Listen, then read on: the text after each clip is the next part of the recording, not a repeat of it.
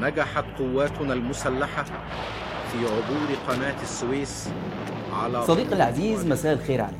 النهارده 8 أكتوبر 1973 أنا وأنت دلوقتي في مشهد نهار خارجي بنبص على القاهرة من فوق. في معنويات مرتفعة وشعب فرحان وحاسس بالعزة والفخر ومستعد يعمل أي حاجة في سبيل إنه يحافظ على الشعور ده لأطول فترة ممكنة. الأغاني الوطنية شغالة والدعاء على لسان الأمهات ما بيوقفش وتحفيز الناس لبعضها متواصل. الكاميرا zoom out دلوقتي وبتنزل على الصعيد. نفس شعور الفرح موجود بس التعبير عنه مختلف شوية. بيوت العزا مفتوحة علشان العائلات تاخد عزا ولادها اللي ماتوا في النكسة قبل ست سنين. بعد أصحابهم وإخواتهم ما خدوا بتارهم الكاميرا المرة دي zoom in بس على الجبهة وتحديدا شرق قناة السويس. بقالنا يومين منتصرين. جنودنا الأبطال عبروا القناة وحطموا خط بارليف وثبتوا وجودهم في عمق 12 كيلو شرق. هنا العدو بيحاول يعمل هجوم مضاد بعد العلقة اللي خدها. لكن على مين؟ جنودنا الأبطال صاحيين. وهنا تحديدا أثناء التصدي للهجوم ده ومن وسط آلاف الأبطال يظهر اسم بطل هيبرد نار ملايين المصريين ويشفي غليلهم. العميد يسري عمارة اللي هيقدر وهو مصاب يأسر قائد اللواء 190 مدرع في جيش العدو عساف ياجوري. وعساف ده للي ما يعرفوش هو صاحب التصرفات الوحشية مع جنودنا الأسرى في النكسة. وفي اللحظة دي بس تقدر آلاف البيوت المصرية تاخد عزا ولادها اللي ماتوا في 67 صديقي العزيز أنا معاك النهاردة علشان نحكي عن واحد من أهم الأحداث في تاريخ مصر الحديث نصر 6 أكتوبر 1973 على العدو الإسرائيلي. وزي ما أنت سمعت أنا قلت نصر ما قلتش حرب. علشان هو فعلا انتصار عسكري كبير لجيش مقاتل محترف وانتصار معنوي لشعب عظيم ضحى وقدم كتير عشان يعيش يوم الكرامة. وبالتوازي بقى مع كل ده كان في عقول عظيمة بتخطط وجنود بواسل بينفذوا. وكان ممكن يبقى انتصار أكبر كمان لو ما حصلش تدخلات سياسية خاطئة. أنا عبد الرحمن عمر وده برنامج الحكاية. أهلا بيكم. حكاية النصر اللي عدت في دقايق معدودة دي حكاية طويلة خدت سنين من الإعداد والتجهيز واستنزاف العدو. لكن اللحظة المفصلية اللي فيها كانت لحظة وصول الفريق سعد الدين الشاذلي لرئاسة أركان حرب الجيش المصري قبل الحرب بسنتين.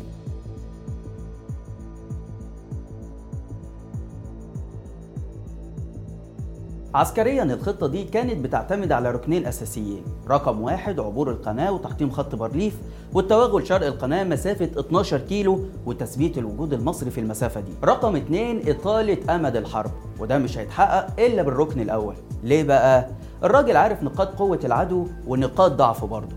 العدو آه متطور عننا عسكريا لكن جنوده جبناء ومش كتير. فلما بيدخل حرب بيجند 18% من قوته البشرية الإجمالية. ودي نسبة ضخمة جدا. فده معناه إن اقتصاده واقف وإنتاجه واقف وتعليمه واقف وكل حياته الطبيعية واقفة. لأن المدرس والدكتور والمهندس وكل دول في الأصل مجندين بيحاربوا وقت الحرب والوقت اللي ما فيهوش حرب بيرجعوا لأشغالهم. فأنا كل ما أطول مدة الحرب كل ما هو بيستنزف من كل حاجة. طب وده نعمله إزاي؟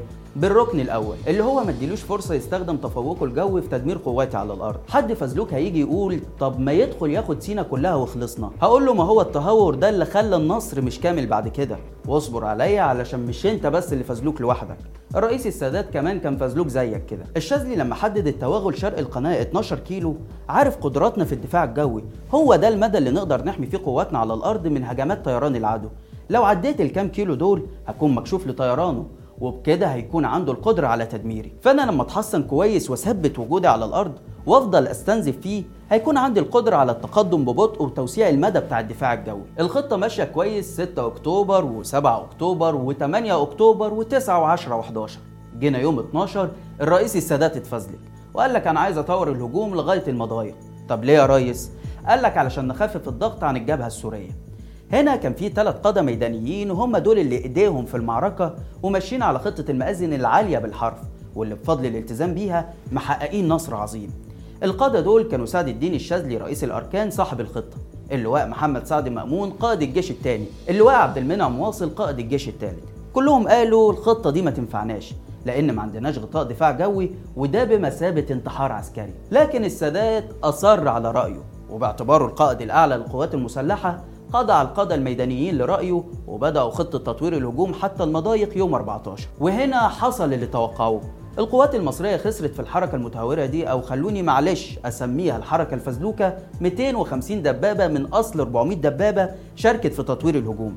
ببساطة لأنهم مكشوفين لطيران العدو. هنا اللواء سعد مأمون قائد الجيش الثاني من الصدمة تعب ودخل المستشفى. والحركة دي من غير دخول في تفاصيل فنية كتير.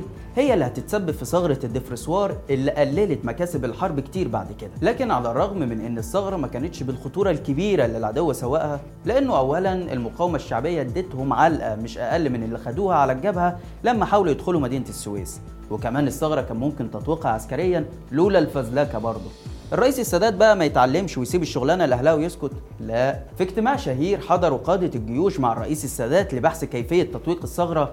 كان رأي سعد الدين الشاذلي إنه نرجع عدد من القوات الموجودة شرق القناة يطوق الثغرة ويتعامل معاها. إلا إن السادات برضه رفض. بحجة الخوف على معنويات الجيش. وقال الكلمة المشهورة بتاعته أنا عايز ولادي كلهم على الجبهة.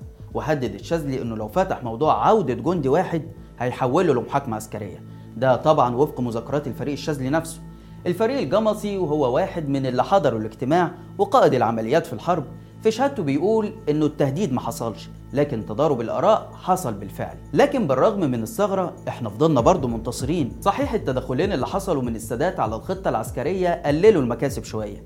لأن أنت اضطريت تقعد في مباحثات الكيلو 101 وفي ثغرة وقوات للعدو غرب القناة. فتخيل بقى لو كنت تفاوضت وأنت بس اللي شرق القناة ومأمن نفسك كويس. وطبعا مش محتاجين هنا نقول إن ده مش تقييم عام للسادات ولكن تقييم لتدخلاته العسكرية في اللحظة دي بس. صديقي إحنا دلوقتي في 2021 والحرب عدى عليها 48 سنة. هنقعد نحتفل بالحكاية دي كتير؟ أقول لك آه طبعا نحتفل كتير. نحتفل كتير لأسباب كتير برضه. أولها إن الاحتفال ده بيفكر الأجيال بالعدو الحقيقي اللي هو الاحتلال ويعيد تصحيح اتجاه بوصلة العداء في ظل موجة التطبيع المخزية مع العدو ودعوة رئيس مصر لتخطي حاجز مقاطعة العدو في احتفاله بالنصر ده السنة دي. متخيل؟ وبيفكر طبعا الجيش إن عدوك الحقيقي هو الاحتلال اللي على حدودك وإن مهمتك الحقيقية إنك تكون جيش محترف مقاتل مش جيش بيشتغل في الاقتصاد. السبب الثاني إن الحرب دي هي الحرب الوحيدة اللي خاضتها حكومة عربية ضد الاحتلال وانتصرت فيها. وهي الحرب اللي ردت للعرب كرامة انتزعت منهم في 67 الحرب دي يا صديقي قدر فيها المصريين يكسروا غطرسة العدو ويحطموا أساطير الدعاية اللي هو عملها لنفسه بإنه الجيش الذي لا يقهر. ووروا العالم كله إن الجيش ورق وسهل هزيمته وقدروا كمان يضربوا مصداقية الادعاءات اللي بيطلقها على منتجاته زي خط بارليف المنيع اللي كانوا بيقولوا إنه ملوش حل غير القنابل النووية في حين إننا دمرناه بخراطيم المية لا مؤاخذه لازم نحتفل بالذكرى دي لأن الجيش كان بيعيش فيها لحظات استثنائية من عمر التاريخ عمره ما كان كده قبلها في نكسة 67 لما كانت قيادته ضعيفة مهزوزة مشغولة بالسياسة وجنوده لا حول ليهم ولا قوة اترموا في حرب من غير خطة فحصلت الهزيمة. وعقيدته اتغيرت بعدها من بعد العدو ما بقى صديق في كامب ديفيد وما بعدها. أسباب كتير تخلينا نعتبر انتصار أكتوبر هو اللحظة الأهم في تاريخ مصر الحديث. بس ده ما يمنعناش إننا ندرسها كويس ونعرف إحنا أحسننا في إيه وإيه اللي كان ممكن نعمله يخلي النصر أكبر وإيه اللي كان ممكن ما نعملوش علشان نحافظ على مستوى التفوق. صديقي العزيز الكاميرا المرة دي zoom out عن مصر كلها وبتنزل zoom in على السفارة المصرية في العاصمة الألمانية برلين. وأثناء احتفال الجالية المصرية بعيد تحرير سينا سنة 1996 بيدخل عليهم رجل أعمال يهودي ويطلب يقابل السفير. الارتباك يسود المشهد لكن في الأخير بيقابلوا مسؤولين في السفارة. علشان يفاجئهم إنه بيقدم لهم سلسلة عسكرية منقوش عليها اسم المجند المصري سيد زكريا خليل والسترة العسكرية بتاعته وجواب كان المفروض يبعته لأهله وملحقش. رجل الأعمال اليهودي كشف عن واحدة من أكتر القصص البطولية الملهمة في تاريخ العسكرية المصرية بعد 23 سنة من وقوعها واللي بطلها سيد. سيد اللي طول السنين دي كان متسجل في كشوف الدولة المصرية كمفقود حرب. ومحدش كان عارف عن بطولته حاجة وهو شاب عنده 23 سنة بس. قبل اندلاع الحرب بيومين بالظبط سيد كان ضمن سرية من 8 أفراد كلفت بمهمة خلف خطوط العدو في منطقة راس ملعب جنوب سيناء. طيارات الاستطلاع الخاصة بالعدو كشفت السرية وطلبت قوات كوماندوز وصل عددها قرابة المية. وللأسف قدرت تقضي على سبع أفراد من أصل 8 وما تبقاش غير سيد بس. لكن اللي عمله سيد كان خطير جدا. قرر ما يستسلمش ويكمل قتال لوحده وقدر يعمل حاجة اسمها دايرة نيران يتنقل بسرعة ومهارة بين أماكن مختلفة فأوهم العدو إن في عدد كبير بيقاتل وقدر لوحده يقتل 22 جندي يهودي قبل ما يستشهد. هنا جيش العدو قعد 10 دقائق كاملة من غير ما يتقدم خطوة ويدرك إنه اللي كان عامل كل ده مجند واحد بس من السرية. الضابط اللي كان بيقود قوة الكوماندوز الإسرائيلية قرر يدفن سيد وياخد متعلقاته ويحتفظ بيها وقبل ما يمشي يضرب له 21 طلقة تحية عسكرية تقديرا لشجاعته وده طبعا وفقا لاعترافات الضابط نفسه اللي هو نفسه رجل الأعمال اللي راح سلم متعلقات سيد في السفارة. حرب أكتوبر والسنوات اللي قبلها مليانة بعشرات ومئات القصص اللي أبطالها ما زالوا مجهولين زي سيد. واللي نتمنى نقدر في يوم نعرف عنهم ونحكي بطولاتهم وبطولات كل الناس اللي هيشوفوا مصادر الحلقة ويعملوا like و share ويشتركوا على قناتنا في يوتيوب ويستنونا كل يوم جمعة الساعة 9 بالليل بتوقيت القاهرة في حلقة جديدة من برنامج إيه الحكاية. سلام